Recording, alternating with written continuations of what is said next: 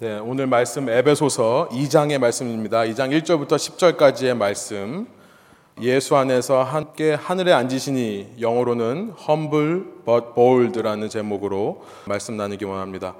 에베소서 이 장 일 절부터 십 절까지 저와 여러분이 한 절씩 번갈아 가면서 읽고 마지막 절 함께 읽도록 하겠습니다. 에베소서 이 장 일 절입니다. 그는 허물과 죄로 죽었던 너희를 살리셨도다.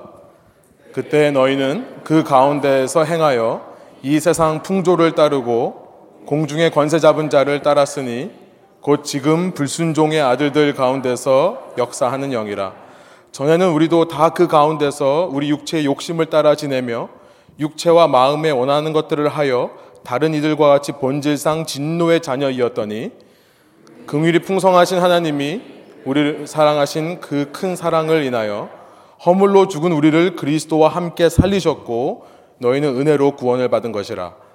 또 함께 일으키사 그리스도 예수 안에서 함께 하늘에 앉히시니, 이는 그리스도 예수 안에서 우리에게 자비하심으로써 그 은혜의 지극히 풍성함을 오는 여러 세대에 나타내려 하심이라. 너희는 그 은혜에 의하여 믿음으로 말미암아 구원을 받았으니, 이것은 너희에게서 난 것이 아니요 하나님의 선물이라. 행위에서 난 것이 아니니 이는 누구든지 자랑하지 못하게 함이라. 함께 읽겠습니다. 우리는 그가 만드신 바라 그리스도 예수 안에서 선한 일을 위하여 지으심을 받은 자니, 이 일은 하나님이 전에 예비하사 우리로 그 가운데서 행하게 하려 하심이니라. 아멘. 지금부터 제가 드리는 말씀은 여러분께 상당히 불편할 수 있음을 미리 말씀드립니다. 특별히 기독교 신앙이 아직 없으신 분들이라면 조금 더 불편하실 수 있습니다. 먼저 양해를 구합니다. The following statement may offend you. 네, 들을 준비 되셨습니까? 이거예요. 당신은 죄인입니다. 예. 우리들은 누구나 죄인이라는 사실입니다. 이 말씀을 드리는 것은 제가 악한 마음을 품고 여러분 어떻게든지 불편하게 하고 싶어서 드리는 것이 아닙니다. 원래 우리의 모습에 대해서 우리가 한번 솔직하고 진지하게 생각하기 원하는 마음에서 이 말씀을 드립니다. 여러분, 우리가 누군가에게서 당신은 죄인입니다 라는 말을 들을 때 참 불편하고 기분이 안 좋은 이유는 뭐냐면, 내가 생각하는 죄인이라면 말 그대로 정말 누가 봐도 죄인인 사람들, 그러니까 살인했거나 뭐 강간했거나 남의 물건을 훔친 사람들, 누가 봐도 나쁜 행동을 한 사람들이 죄인이지, 나같이 바르게 살려고 노력하는 사람들은 죄인이 아니라고 생각하기 때문에 그래요. 그러니까 불편한 거죠. 물건 훔친 경험은 좀 있으실 것 같아서 이 리스트에서 한번 빼볼까요?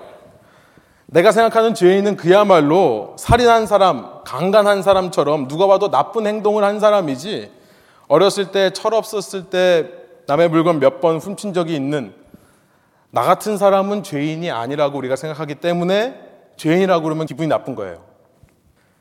그냥 나도 모르게 거짓말이 입에서 튀어나오는 거죠. 나는 죄인은 아닙니다. 그렇죠? 모르는 게 약이라고 상대방에게 사실을 정확히 그대로 알리지 않고 그냥 지나간 적은 있긴 하지만 죄인은 아닌 겁니다. 정말 악한 죄인은 아닌 거예요. 그러니까 매운 걸로 따지자면 one or two out of five star 이런 식으로요. 조금 마일드한 정도의 실수, 정말 피할 수 없었던 실수를 몇 번 한 적은 있었지만 이걸 가지고 죄인이라고 할 수 있습니까? 이렇게 생각하기 때문에요, 누가 나보고 죄인이라고 그러면 상당히 불편한 겁니다. 그러나 저는 이런 생각을 해봤어요. 공상과학 영화 같은 sci-fi 무비 같은 생각인데요, 여러분 뇌 속에 있는 여러분의 모든 기억들과 모든 생각들과 여러분이 해왔던 모든 일들을 컴퓨터가요, 영상으로 이렇게 연결하기만 하면 보여줄 수 있다면, 그래서 여러분의 지난 모든 과거의 모습뿐만 아니라 생각들까지도 영상으로 모든 사람에게 보여줄 수 있다면, 그래서 지금 법정에서 판사와 배심원 앞에서 그 영상을 틀어놓고 있다면, 거기서 당당하게 나는 이노센트하다, 나는 죄가 없다라고 말할 수 있는 사람이 있을까요? 정말 상상만 해도 끔찍하죠. 실제로 누굴 죽인 적은 없습니다. 누구를 때린 적도 없는 사람들도 있을지 몰라요. 그러나 머릿속으로 누군가를 죽도록 때리는 상상을 했다면, 그렇게 때리는 나의 모습이 영상으로 나온다면 그 앞에서 우리가 당당하게 나는 죄가 없다라고 말할 수 있겠습니까? 누군가를 강간하거나 성추행한 적은 없습니다만 누군가를 바라보면서 음란한 생각을 한 적이 있다면, 그런 나의 모습이 모든 사람에게 공개된다면 자신 있게 나는 무죄다 말할 수 있는 사람이 있을 수 있겠습니까? 물론 이렇게 말하면 또 저희들 가운데 똑똑하신 분들은 실제 일어난 일이 아니니까 법정에서는 무죄 판결이 납니다 말씀하실지도 몰라요.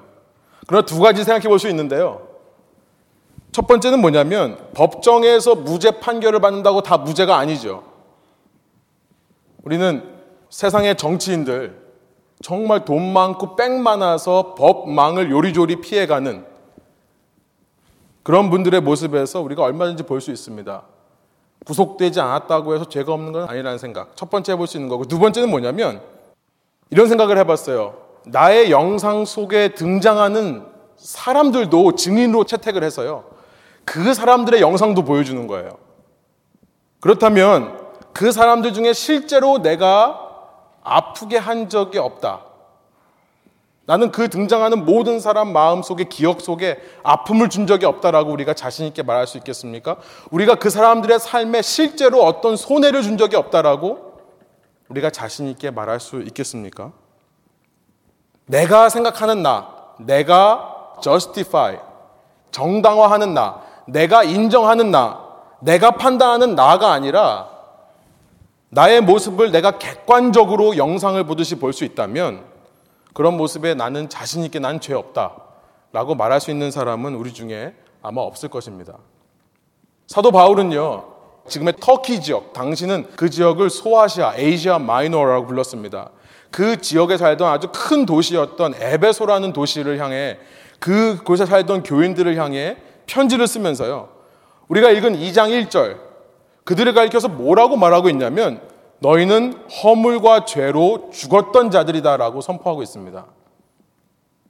누가 편지를 쓰면서 이렇게 쓸 수 있을까요? 너희는 허물과 죄로 죽었던 존재들이다. 허물과 죄, 이게 무슨 말일까요? 먼저 죄라는 단어를 먼저 생각해 볼게요. 죄. 죄라는 것은요, 여러분 주부에 한번 써보시기 바래요. missing the marks. 그러니까 한국말로 말하면 관역을 비껴가는 것을 말합니다. 관역을 피해가는 것. missing the marks. 그러니까 사진을 보여주시면 bullseye 이런 거죠. 화살을 쏘았는데 정확히 가운데 맞히는 십 아웃 오브 십, 십 점 만점에 십 점. 이거를 제외하고는 모든 것을 가리켜서 죄라고 하는 겁니다. 비껴가는 거예요. 정확히 맞춰야 되는데 맞추지 못하는 것들. 여러분, 법이라고 하는 것을 물론 하나님께서 만든 법이 아니라 사람들이 만든 거지만, 일부 때 말씀을 드렸더니 법은 또 사람이 만든 거라서 안 지킬 수도 있다 이렇게 말씀하시는 분들이 계셔서, 물론 사람들이 만든 거지만 사람들이 여러 시대 동안에 고민하면서 인류를 위해 가장 중요한 법들을 만들어냈다고 저는 생각합니다. 크리스천으로서는요, 하나님의 법뿐만 아니라 세상 법도 잘 따라야 된다고 저는 믿어요. 여러분, 여러분이 법이 말하는 그 기준, 법에서 말하는 이 마크, 이 관역을 정확하게 맞추면서 살았습니까? 이 첫째 아이가요, 저희 이제 일곱 살 됐는데요, 주원이가 크면서요, 조금 조금씩 덜 당황하게 하는, 저의 입에서 말을 못 나오게 만드는 그런 상황들을 자꾸 만들어요. 제가 이제 약 배달 갈 때, 요즘은 이제 애가 방학이니까 같이 데리고 다니는데, 갔다 오면서 운전하고 있는데 갑자기 주원이가 이런 얘기를 하더라고요. 아빠, 여기 육십 마일이라고 써있는데 왜 육십오 마일로 가? 이 아이의 입에서 그런 얘기가 나올 줄 몰랐습니다. 깜짝 놀랐어요. 제가 이런 말을 하고 싶었어요. 너 때문이야. 왜냐면 너가 없었으면 더 빨리 갔을 거거든. 예, 근데 제 입에서 이런 말이 튀어나오더라고요. I'm going with the flow. 나는 사람들이 가는 대로 따라가고 있어. 그러면서 트럭이 하나가 그때 마침 감사하게도 지나갔습니다. 저거 봐. 우리보다 더 빨리 가는 사람도 있잖아. 지금 무슨 말을 하고 있는 거죠? 그 자라나는 아이한테요, 이 법은 안 지켜도 된다라고 하는 것을 제가 가르쳐주고 있는 겁니다.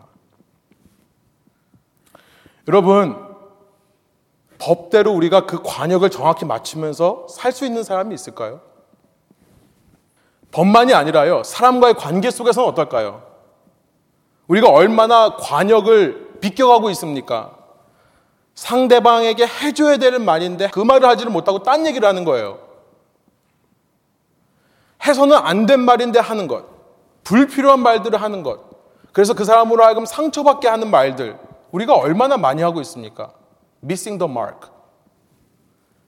내가 가진 소유는 어떻습니까? 여러분 가지고 계신 소유를 한번 생각해 보세요. 가지고 있는 것들. 여러분 정확히 관역을 맞춘 것만 있습니까? 불필요한 게 얼마나 많이 있습니까? 쓸데없는데 돈 쓰고요. 관역 맞추기보다는 얼마나 낭비하면서 살았습니까? 여러분 우리가 지금 미국에서 살고 있는 이 풍성한 것, 근데 세계 반대편에서는요 먹을 것이 없어 죽어가는 사람들이 있어요. 하나님께서는 지구를 창조하실 때 모든 사람들이 충분히 먹을 수 있는 리소스, 자원을 주셨는데 몇몇 나라들이 독점하고 산업화를 빨리 진행하면서 이 불균형이 오는 겁니다. 어디는 먹을 게 많아서 배 터져 죽고요, 어디는 먹을 게 없어서 굶어 죽는 거예요. 우리가 얼마나 이 소유, 이 땅을 얼마나 관역을 마치지 못하고 살고 있는가. 우리 각자의 삶을요 차분하고도 진지하게 돌아보면 우리 삶에서 이렇게 관역에서 빗나가는 잘못된 행위들이 많다는 것을 알게 됩니다. 그것을 가리켜서 죄라고 하는 거예요. 죄입니다. 그런데 사도 바울은 죄라는 말을 하기 전에 허물이라는 단어를 먼저 사용하고 있습니다. 허물, trespass.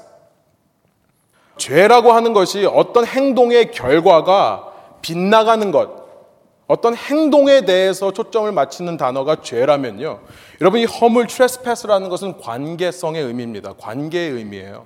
릴레이션십에 관련된 단어입니다. 허물이라는 말은 이겁니다. overstepping the boundaries. 그러니까 한국말로 하면 경계를 넘는 것입니다. 경계를 넘는 것. 관계에 있어서의 실패를 말하는 거죠. 가족 간에 넘지 말아야 될 선을 넘는 것. 사회에서 윗사람과 아랫사람 사이에 넘지 말아야 될 선을 넘는 것. 아랫사람으로서 불순종하거나 혹은 윗사람으로서 아랫사람을 매니플레이트하는 것. 막대하는 것. 하면 안 되는 말들뿐만 아니라 조절 불가능한 나의 분노들. 꼭 그 선을 넘고 꼭 끝까지 가봐야 직성이 풀리는 일들, 그런 나의 쾌락적인 성향들. 특별히요, 이 허물이라는 단어는 하나님과 우리와의 관계 속에서 넘지 말아야 될 선을 넘는 것을 말합니다. 하나님과 우리에게는요, 분명한 경계가 있습니다. 하나님의 영역이 있고, 우리는 창조된 사람으로서 크리에이션, 피조물의 영역이 있는 겁니다. 그런데 피조물이 그 영역을 넘어서 내가 하나님이 된다, 하나님이 될 수 있다라고 생각하는 것, 그것이 바로 허물인 겁니다. 트레스패스예요. 일 절은요, 우리가 이렇게 원래부터 허물, 이 선을 넘어가는 성향, 또 죄, 빗나가는 성향, 이걸로 인해 죽은 자들이었다라고 지금 말씀하고 있습니다. 여러분, 죽은 자들이라고 되어 있지만 원어의 의미를 그대로 번역하면 시체라는 말입니다. 무시무시한 얘기를 하는 거예요. 우리가 시체였대요. 이미 생명이 없어져 버린, 그래서 아무리 심장을 뛰게 하려고 씨피알이나 전기충격기를 갖다 대도 반응이 없는 시체 같은 존재였다. 여러분 마치 꽃꽂이한 꽃처럼요, 뿌리에서 잘려나왔기 때문에 당분간은 살아도요 그것은 산 게 아니죠. 꽃꽂이 꽃은 이미 죽은 겁니다. 시체 같은 존재예요.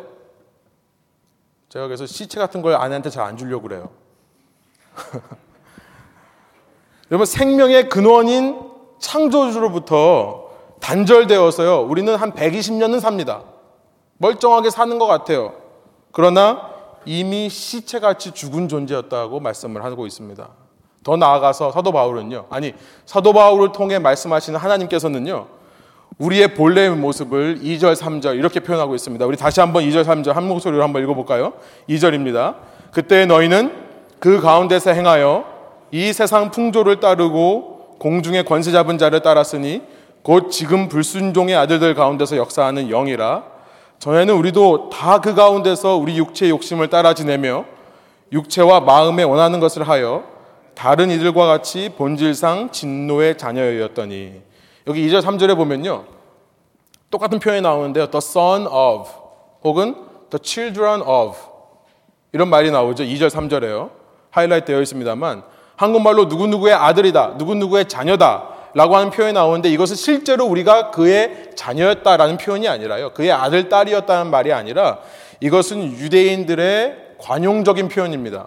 그러니까 idiomatic expression이라고 하는 이것은 누구누구의 자녀다라고 표현하는 것은 우리가 본성적으로 그런 성향이 있다라고 말하는 거예요. 본성적으로 그런 성향이 있다. 그러니까 어떤 사람을 보면서 너는 평화의 아들이다 라고 말한 것은 뭐냐면 널 가만 보니까 너는 본성적으로 사람들과 피스메이킹, 평화 맺는 걸 잘해. 그러니까 너는 평화의 아들이다. 이렇게 말을 합니다. 너는 기쁨의 아들이다 그러면 너는 가만 보니까 너무 기뻐하기를 잘해. 그러니까 너는 기쁨의 아들이다. 이렇게 표현하는 거거든요. 이 절에 보니까요. 그러니까 무슨 말을 하는 겁니까? 우리는 본성적으로 세상의 흐름 따라가기를 좋아하는 사람들입니다. 우리는 본성적으로 세상의 분위기를 따라가기를 좋아하는 사람들이에요. 그러면서 공중의 권세 잡은 자, 사탄입니다. 하나님을 대적하는 악한 영을 따라 불순종의 아들이었다. 무슨 말입니까? 우리는 본성적으로 불순종하던 자들이었다 라고 말씀하는 겁니다. 삼 절에 보니까 우리는 육체의 욕심을 따라 살면서 다른 이들처럼 본질상 진노의 자녀였다.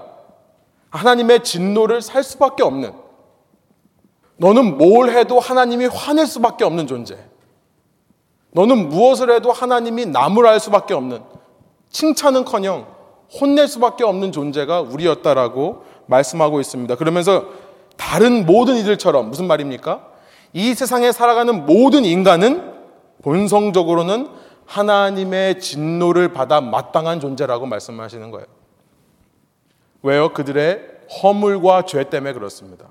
그 얘기를 합니다. 여러분, 이 장의 시작부터 참 어둡게 얘기를 합니다. 설교 시작부터 자꾸 나보고 죄인이라고 그러고 참 무겁고 어둡고 불편한 이야기를 하는 것 같지만요. 여러분, 이것이 신앙인들에게는 좋은 소식이 되는 겁니다. 굿뉴스가 되는 거예요. 교회 다니시는 신앙인들은 이걸 가르쳐서 복음이라고 합니다. 굿뉴스, 좋은 소식. 왜냐하면 과거에 그랬다라고 말씀하시기 때문이죠. 지금도 그렇다는 게 아니라 우리의 과거가 그랬다라고 말씀하시기 때문에 그래요.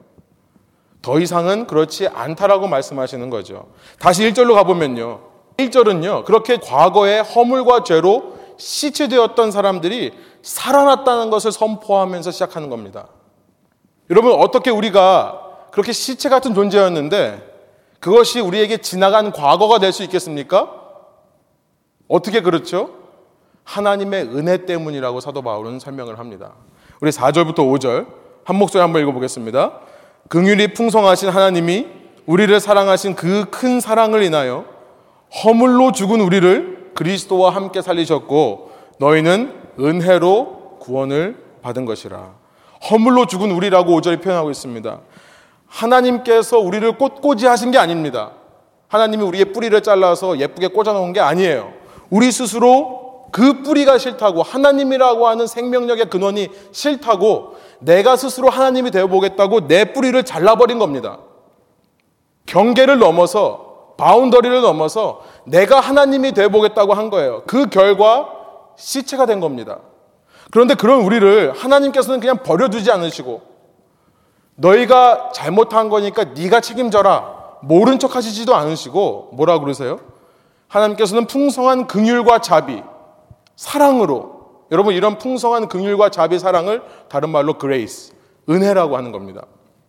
이들을 그냥 버리지 않고 다시 살리시는데요. 여러분, 이미 죽은 시체끼리 한번 살아보겠다라고 무슨 일을 한들 소용이 있겠습니까? 죽은 시체끼리 뭔가를 노력한다고 해도 그것은 아무 의미 없는 일입니다.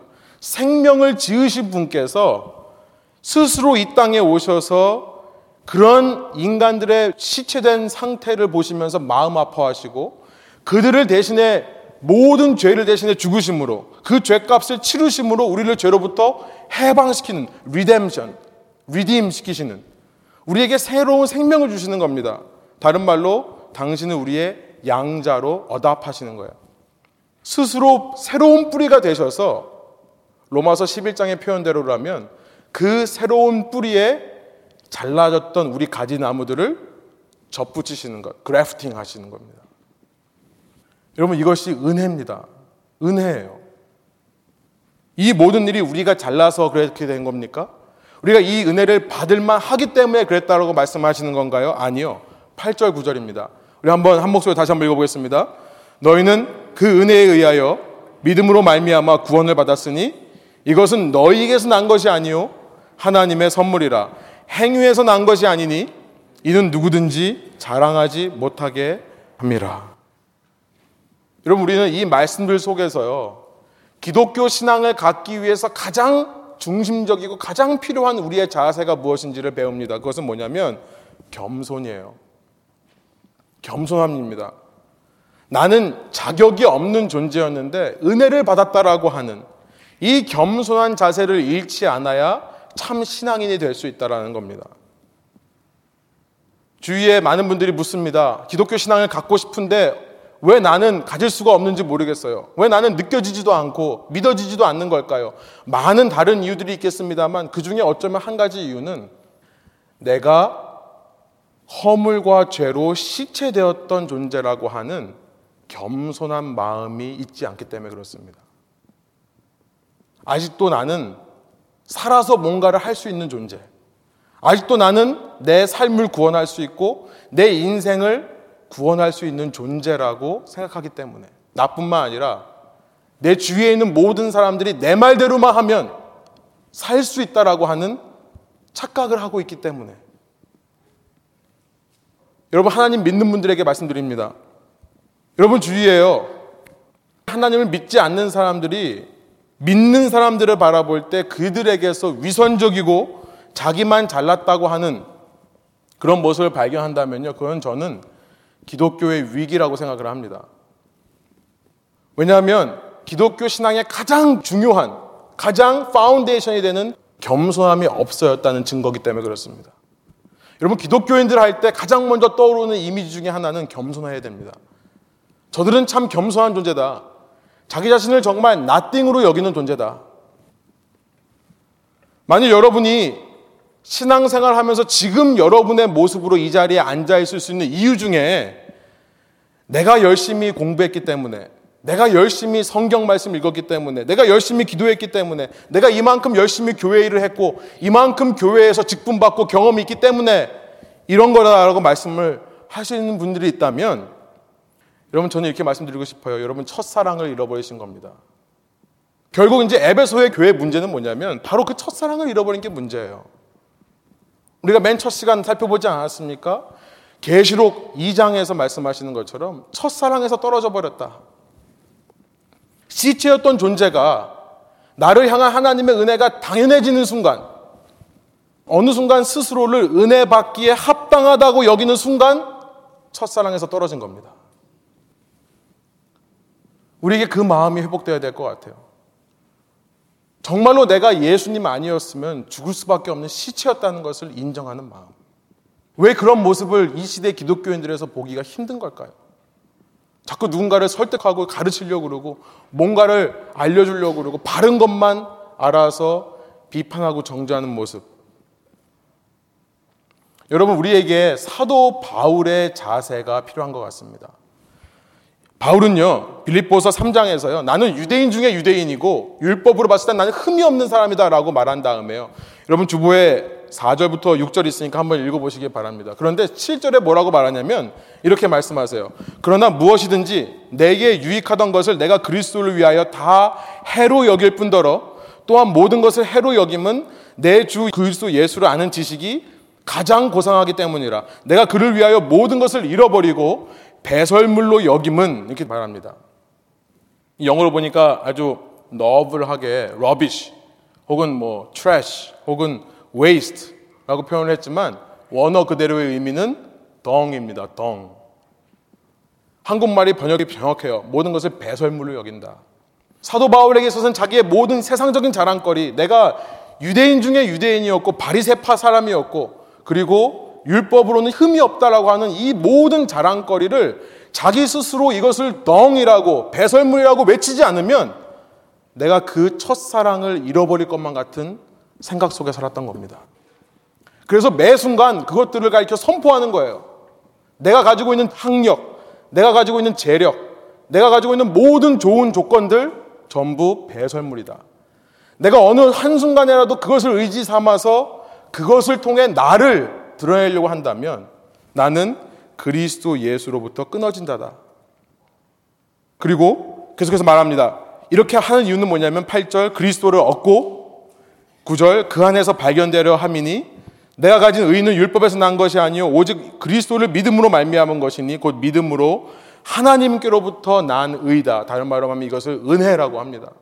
내가 붙들 것은 은혜밖에 없다라고 고백하고 있는 거예요. 여러분, 먼저 여러분에게 예수 그리스도의 첫사랑이 회복되시기를 간절히 원합니다. 여러분, 그러기 위해서 우리가 먼저 이 겸손한 신앙인의 자세를 회복해야 되는 줄로 믿습니다. 높아졌던 것이 있다면요, 여러분 매 순간 그것들을 깨부십시오. 높아지려고 하는 것들은 전부 깨부십시오. 그리고 나는 예수님이 없었으면 허물과 죄 때문에 시체로 살 수밖에 없는, 시체로 있을 수밖에 없는 존재였다는 것을 여러분 매 순간 여러분에게 자각시키세요. 여러분, 그럴 때 여러분을 향한 은혜가 의미가 있어지는 겁니다. 첫 번째 우리가 붙들어야 될 신앙의 자세가 그거라고 생각이 듭니다.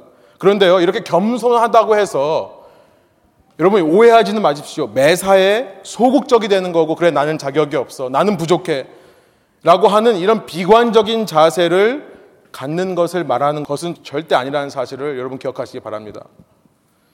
여러분, 기독교 신앙은요, 겸손함과 동시에 저는 이렇게 말하고 싶어요. 당당함이 있다. 당당함이 있다는 겁니다. 왜냐하면요, 우리가 건너뛰었던 본문 육 절부터 칠 절이 이렇게 우리에게 말씀하시기 때문에 그렇습니다. 우리 한번 한 목소리로 한번 힘차게 한번 육 절 칠 절 한번 읽어볼까요? 또 함께 일으키사 그리스도 예수 안에서 함께 하늘에 앉히시니 이는 그리스도 예수 안에서 우리에게 자비하심으로써 그 은혜의 지극히 풍성함을 오는 여러 세대에 나타내려 하심이라. 허물로 죽었던 우리는요 백 퍼센트 주님의 은혜로 다시 살아났습니다. 그런데 여기서 끝나는 게 아니에요. 그리스도의 삶은 여기서 끝나는 게 아닙니다. 만일 여기서 끝나버린다면 기독교인들은 우리가 보기에 그냥 무기력한 사람들, 늘 자기를 부정하고 끝나는 사람들, 수동적인 사람들이라는 모습으로 우리가 인식을 할 겁니다. 그러나 육 절이 여러분 뭐라고 말씀하십니까? 또, and, 그리고 함께 일으키사. You raise me up.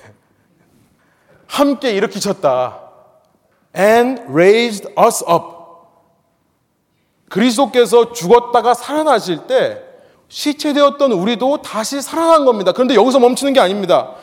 더 나아가서 놀라운 말씀을 하시는데요, 그리스도 예수 안에서 그렇게 살아난 자들을 어떻게 했다고요? 함께 하늘에 앉히셨다라고 얘기를 하는 겁니다. 이게 무슨 말입니까?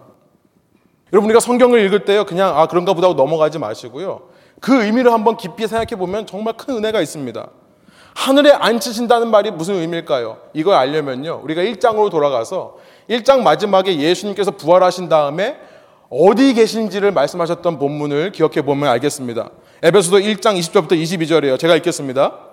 그의 능력이, 하나님의 능력이 그리스도 안에서 역사하사 죽은 자들 가운데서 다시 살리시고 하늘에서 자기 오른편에 앉히시사 모든 통치와 권세와 능력과 주권과 이 세상뿐 아니라 오는 세상에 일컫는 모든 이름 위에 뛰어나게 하시고 또 만물을 그의 발 아래에 복종하게 하시고 그를 만물 위에 교회의 머리로 삼으셨느니라.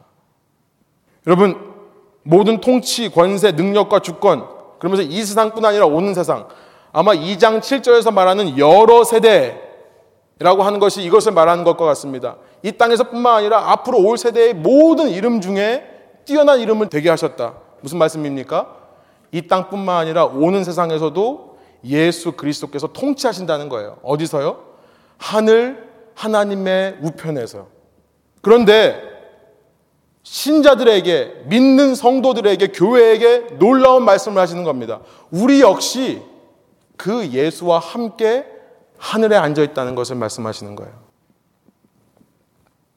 그 예수님의 통치에 우리를 초대하셔서 예수님께서 이 땅을 다스리실 때 우리와 함께 다스린다는 거죠. 이 땅에서 교회는, 성도는, 믿는 사람들이라고 하는 사람들은 예수와 함께 이 땅을 다스릴 뿐만 아니라 오는 세상에서도 다스리는 권세를 받은 자들이다라고 선포하고 있는 겁니다. 놀라운 선포예요. 우리의 당당함의 근원이 여기서 나오는 거라고 저는 생각합니다. 여러분, 당당함이 먼저가 아닙니다. 먼저는 겸손함이에요. 나는 nothing이다. 하나님의 은혜가 없으면 살 수 없는 존재들이다. 그러나 거기서 끝나는 게 아니라 그런 존재들은 하나님께서 이 땅을 통치하는 통치자의 권세를 함께 주신다는 겁니다. 당당함이에요. 여러분, 이렇게 말하면 우리 눈으로 보기에는 이 땅에는 그리스도인들, 교회 다니시는 분들 전혀 통치자 같지 않은데요, 이 땅을 다스리는 사람처럼 보이지 않는데요 라고 말씀하신 분들이 있을 겁니다. 여러분, 우리가 이 세상에서 통치자가 된다는 것은 이 세상의 기준으로, 이 세상의 개념으로 이 땅을 통치하는 통치자가 된다는 의미가 아니에요. 이것은 저는 첫 번째로는 영적으로 다스린다, 영적으로 다스리는 것을 의미한다고 생각합니다. 주보에 있습니다만 첫 번째는 그래서 영적인 통치, 영적인 승리에 대해서 말씀하시는 거라 생각합니다. 곧 다른 말로 말하면 죄의 영향력에서 벗어나서 생명이 다스리는 삶을 살 수 있는, 죄에 대한 영적인 승리를 말씀하시는 거라 생각합니다. 우리는요, 원래 허물과 죄로 죽었던 사람이지만 이제 예수 그리스도를 말미암아 생명에 속한 자가 된 겁니다. 더 이상 그 허물과 죄 속에 살아갈 필요가 없는 존재들이라는 거예요. 로마서 오 장 십칠 절입니다. 세 번역으로 제가 한번 읽어드릴게요. 아담 한 사람의 범죄 때문에 그 사람으로 말미암아 죽음이 왕노릇하게 되었다면 넘치는 은혜와 의의 선물을 받는 사람들은 예수 그리스도 한 분으로 말미암아 생명 안에서 왕노릇하게 되리라는 것은 더욱더 확실합니다. 왕노릇이라고 하니까 뭐 왕놀이, 왕처럼 사는 거 이렇게 말하는 것처럼 보이는데 이것은 무슨 말이냐면 왕으로 다스린다는 겁니다. 우리는 예수 그리스도 안에서 생명으로 다스리는 존재들이다. 그 말씀을 하시는 거예요. 여러분, 기억하십시오. 신앙인의 삶에는요, 더 이상 허물과 죄가 그렇게 강한 영향력을 발휘할 수 없습니다. 신자의 삶에는요, 물론 우리가 보기에는 그 영향력이 아직도 나에게 남아있고 아직도 내 삶에서 절대 사라지지 않을 것처럼 보일 수도 있습니다. 여러분, 그러나 그것은요, 죄가 우리를 속이는 거예요. 사탄이 우리를 속이는 겁니다. 이 죄가 절대 나에게서 떠날 수 없다라고 생각하기 때문에 우리는요, 나는 달라질 수 없다라고 생각합니다. 나는 변할 수 없다, 안 변한다라고 생각을 해요. 죄가 속이는 거고 사탄이 속이는 겁니다. 오늘 말씀은 분명히 말씀하십니다. 로마서 오 장 십칠 절. 우리는요, 예수 그리스도 한 분으로 말미암아 생명 안에서 왕처럼 다스리며 살 수 있는 존재들이다. 우리는 생명 안에 거하는 자들로요, 그 생명력의 지극히 풍성함을 여러 세대에게, 이 세대뿐만 아니라 오는 세대에게 나타내 보여줄 수 있는 존재라는 것입니다. 여러분, 이것이 우리가 가지고 있는 신앙의 당당함의 근원이에요. 그러나 신자들이 가지고 있는 당당함의 근원은 이런 영적인 승리에서 많이 오는 것이 아닙니다. 여러분, 실제 삶에서 저는 두 번째 육적인 승리라고 표현을 해봤는데요, 실제 삶에서 모든 상황 속에서 그리스도와 함께 이겨내는, 극복하는 존재가 될 수 있다는 것입니다. 단지 죄에서의 싸움의 승리만을 말하는 게 아니라요, 여러분, 실제 여러분의 삶에서 여러분이 왕처럼 다스리고 살 수 있다는 겁니다. 고린도전서 십오 장에 보니까요, 십오 장 이십오 절 이십육 절, 예수 그리스도에 대해서 사도 바울이 이렇게 얘기합니다. 예수 그리스도가 모든 원수를 발 아래에 둘 때까지 반드시 왕노릇 하시리니, 다시 말씀드리지만 예수님께서 모든 악들, 모든 원수들을 복종시킬 때까지 통치하실 거다, 이 땅에서부터 통치하실 거다라는 말씀을 합니다. 이십육 절, 맨 나중에 멸망받을 원수는 사망이니라. 결국 사망을 정복하기까지 우리가 지나갈 수밖에 없는 그 사망이라고 하는 그것을 정복할 때까지 예수님께서는 왕으로 다스리시면서 이겨나가실 거다라고 말씀하시는 거예요. 그 후에 삼십일 절에 이렇게 말을 합니다. 형제들아, 내가 그리스도 예수 우리 주 안에서 가진 바 너희에 대한 나의 자랑.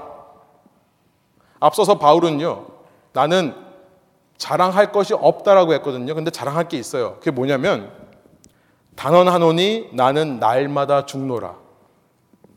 삼십이 절, 내가 사람의 방법으로 에베소에서 맹수와 더불어 싸웠다면 내게 무슨 유익이 있으리요? 죽은 자가 다시 살아나지 못한다면 내일 죽을 터이니 먹고 마시자 하리라. 속지 말라. 악한 동무들은 선한 행실을 더럽히나니 깨어 의를 행하고 죄를 짓지 말라. 하나님을 알지 못하는 자가 있기로 내가 너희를 부끄럽게 하기 위하여 말하노라. 사도 바울은요, 에베소에서 있었던 일을 회상하면서 고린도 교회에게 그렇게 얘기하는 겁니다. 에베소 교회에서 내가 맹수와 맞서 싸웠다면 나에게 소망이 없었을 것이다. 무슨 말을 하는 거냐면요, 사도 바울이 에베소에서 삼 년 동안 머물면서 하나님의 복음을 전했는데요, 그 복음의 영향력은 상당히 컸습니다. 제가 말씀드렸지만 그 에베소라는 곳은 이 그리스 신 중에 하나, 그 중에서 여신 중에 가장 높은 여신 중에 하나인 이 아르테미스라고 하는, 아데미라고 한국말로 번역하고 있는데요, 아르테미스라고 하는 신의 신전이 있는 곳이 에베소였습니다. 이 신전은요 굉장히 거대해요. 그래서 어떻게 이걸 지었는지를 몰라요. 그래서 고대 칠 대 불가사의, The Seven Wonders in the Ancient World, 고대의 칠 대 불가사의 중에 하나예요. 에베소 사람들은요 자기 도시의 그 웅장한 신전을 바라보면서 우리 도시를 대표하는 그 아데미 신, 그 신의 모양을 은신상으로 만들어서 팔았습니다. 그러니까 지금 우리 말로 하면요, 관광지에 가서 갖는 그런 수비니어, 기념품 같은 거, 혹은 개인적인 부적, 이런 것들을 만들어서 판 거예요. 그런데 이 비즈니스가 얼마나 잘 됐냐면 사도행전 십구 장 이십오 절에 보면요, 이 비즈니스로 막대한 수익이 우리에게 왔다라고 에베소 사람들이 고백하는 장면이 나옵니다. 그런데 바울이 복음을 전하니까요 무슨 일이 일어나냐면 놀랍게도 에베소 안에 그 은신상을 사람들이 이제 더 이상 안 사가요. 여러분, 이 시애틀 벨뷰 땅, 이 미국 땅에 지금 수많은 문제들이 있습니다. 마약, 여러 가지 중독, 성. 문제의 근원이 뭘까요? 이 땅에 있는 기독교인들이 참 신앙인으로 살아가지를 않는 것은 아니겠습니까? 정말 기독교인들이 있는 곳이라면 문 닫아야 될 집들 너무나 많은데요. 팔지 말아야 될 것도 너무 많은데요. 아무튼 이 복음 때문에 은신상을 사람들이 살아가지 않으니까 이제 상인들이 폭동을 일으킵니다. 라이엇, 소요를 일으켜요. 그래서 이 일 때문에 사도 바울은 에베소를 떠나야 되는 상황에 처하게 됩니다. 여러분, 얼마나 큰 날벼락입니까?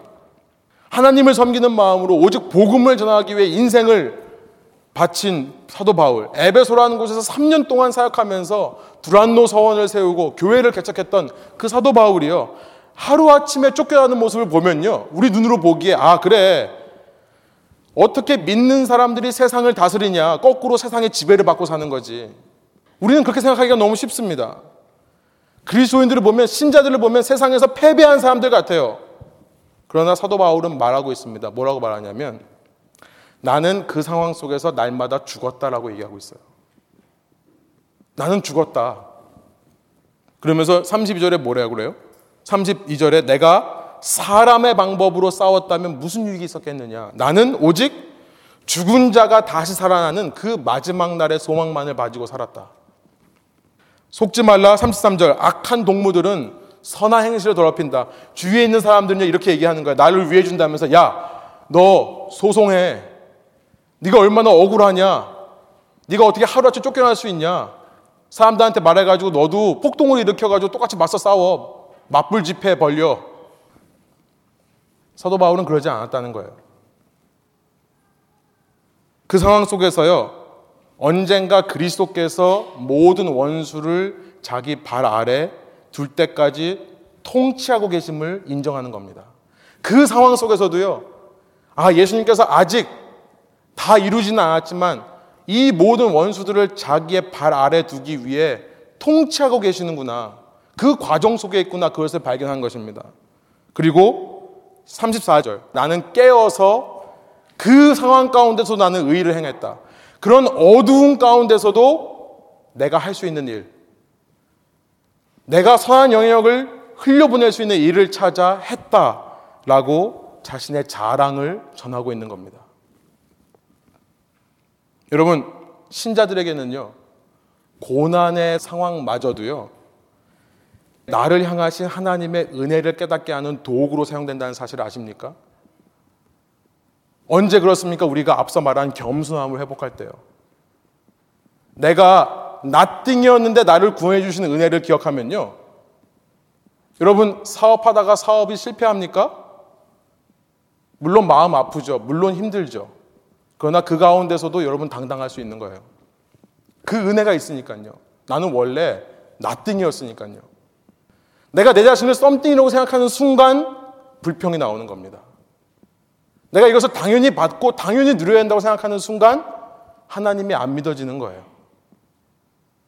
물에서 건져놨더니 보따리 내놓으라는 식이죠. 여러분, 신자들에게는 고난의 상황마저도 그 안에서 악을 악으로 되갚는 그런 반응으로 이어지는 것이 아니라요, 오히려 그 가운데서 의의를 찾아 행할 수 있는 일을 발견하게 하는 도구로 사용돼요. 고난이요.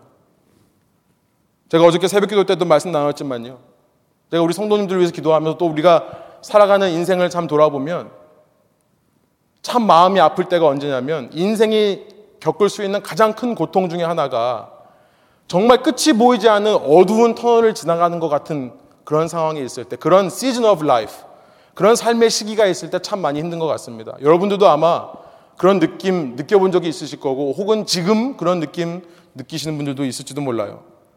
정말 이 어두운 터널 도대체 어디가 끝인가? 언제나 여기서 벗어날 수 있는가? 여러분, 그런데요, 그 순간 우리는 자칫 잘못하면 그 상황 속에서도 내가 예수님과 함께 다스리는 자라는 사실을 잊을 수 있다는 겁니다. 까먹을 수 있는 거예요. 그래서 은혜를 모르는 자처럼 옛날의 모습으로 돌아갑니다. 내 의, 내 노력, 내 행위로 뭔가를 해보려고 하는 겸손하지 못한 모습으로 점프해가는 겁니다. 점프백 하는 거죠. 여러분, 신자들이 모든 상황 속에서 겸손함을 유지하면서 당당할 수 있다면요, 여러분, 놀라운 사실은 뭐냐면 그런 어두운 터널마저도 소망이 되는 겁니다. 그 가운데서도 소망을 찾을 수 있는 거예요. 저는 이런 생각을 해봤어요. 우리가 그 상황 속에서 예수님을 바라보면요, 우리는 한 가지 사실을 깨닫게 됩니다. 첫 번째 사실은 뭐냐면 이 터널에는 끝이 분명히 있다는 사실을 확신하게 돼요. 사도 바울이 말한 것처럼 그리스도께서 모든 원수를 자기 발 아래 복종하게 할 때까지 다스리고 있다는 사실, 그리고 언젠간지는 모르겠지만 반드시 모든 어둠은 다 사라질 것이고 회복될 날이 올 거라는 사실. 그래서 어떤 어둠의 터널 속에 있다 하더라도 우리는 믿음으로 끝에 있는 밝고 환한 출구를 바라볼 수 있습니다. 문제는 뭐냐면 갈 길이 멀죠. 거기까지는 알겠는데 거기까지를 가는 길은 너무나 먼 겁니다.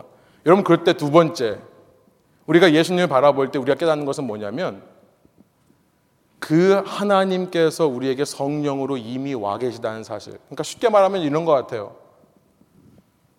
정말 끝없는 어두운 터널인 줄 알았는데 끝이 보이고요, 동시에 내 손에 꺼지지 않는 플래시라이트가 들려져 있다는 사실을 깨닫게 되는 겁니다. 꺼지지 않는 환한 등불. 여러분, 그러면요, 여러분 이런 생각이 들고 나면요, 여러분 생각의 전환이 와요. 사고의 전환. 나는 홀로 끝없는 터널 속에 남겨졌다, 나는 피해자다, 나는 루저다 라고 했던 그 자리가요, 일순간에 탐험가의 자리로 바뀌게 되는 겁니다. 탐험가의 자리인 거예요. 물론 어둡고 침침한 터널은 그대로입니다. 그러나 이제는 한 걸음 한 걸음씩 걸어가면서 손정도로 비춰보는 겁니다. 그 어두움 가운데서 생명에 속한, 빛에 속한 것들이 무엇이 있는가가 드러나는 거예요. 마치 보물찾기 하듯이 그 가운데서 생명에 속한 것들을 찾게 되는 겁니다. 의미를 찾는 거고요, 나름대로의 기쁨과 감격을 발견하는 거고요, 나름대로의 간증들을 만들어내는 거예요. 탐험가의 삶입니다. 여러분, 여러분 속에 다가오는 고난 속에서도 이렇게 생명에 속한 것들을 여러분 발견할 수 있는 사람이라 한다면 그런 사람이야말로 그리스도와 함께 이 땅을 다스리는 사람이겠죠. 내가 가지지 못한 것, 내가 누리지 못한 그 어두움만 바라보는 게 아니라 그 가운데서 내가 감사할 수 있는 것, 나에게 주신 은혜를 살펴볼 수 있다면, 여러분 그 근원은 다시 돌아가면 겸손함부터 나오는 겁니다. 당당할 수 있는 근거는 겸손함이에요. 원래 내가 아무것도 아니었는데 나에게 주신 은혜가 있기 때문에 그것들을 발견할 수 있는 겁니다. 그래서 십 절의 고백, 우리 마지막으로 한번 함께 읽어보겠습니다. 우리는 그가 만드신 바라 그리스도 예수 안에서 선한 일을 위하여 지으심을 받은 자니, 이 일은 하나님이 전에 예비하사 우리로 그 가운데서 행하게 하려 하심이니라. 선한 일, 여러분 세상적으로 내가 자랑할 수 있는 일들을 말하는 게 아닙니다.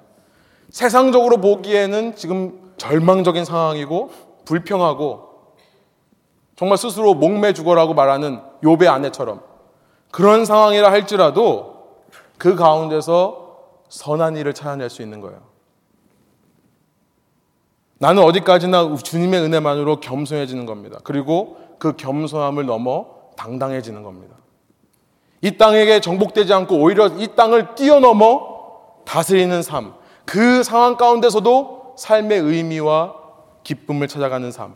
여러분 이 일을 위해 십 절의 놀라운 고백이 뭡니까? 선포가 뭡니까? 하나님께서 여러분을 마스터피스로 만드셨다는 거예요. 그냥 만드신 게 아닙니다. 포이에마, 하나님께서 여러분을 마스터피스로 만드셨다는 겁니다. 여러분 여러분의 능력을 과소평가하지 마십시오. 여러분 여러분의 가치를 과소평가하지 마십시오. 이 상황, 아무리 어려운 삶의 환경이라고 해도 여러분을 짓누를 수 없다는 것을 믿으십시오. 여러분은 이 상황보다 더 뛰어나신 분이고요, 여러분이 생각하는 것보다 더 놀라운 믿음의 능력을 발휘할 수 있는 분들입니다. 여러분 우리 예수님에 대해서 생각해 봅니다. 그는 요한계시록에 나온 것처럼 그는 사자십니다. 온 땅을 다스리시고 통치하는 사자예요. 그러나 그 사자의 음성을 듣고 예수님을 바라본 사도 요한이 뭐라고 합니까? 내가 사자의 음성을 들었는데 그를 바라보니까 그가 어린 양이더라. 그는 동시에 겸손하신 분이죠. 여러분 그 예수님을 닮아 여러분 신앙의 겸손함과 당당함을 잃지 않으시기를 원합니다. 그래서 어떤 상황 속에서도 주님을 따라가는 삶, 주님을 본받는 삶, 참 신앙의 길을 걸어가시는 저와 여러분 될 때, 그런 저희를 통해 여러 세대에 지극히 풍성한 하나님의 은혜가 전파될 거라 믿고요, 하나님께서 예비하신 대로 우리를 통해 선한 일들을 이루어 가실 줄로 믿습니다. 함께 기도하시겠습니다.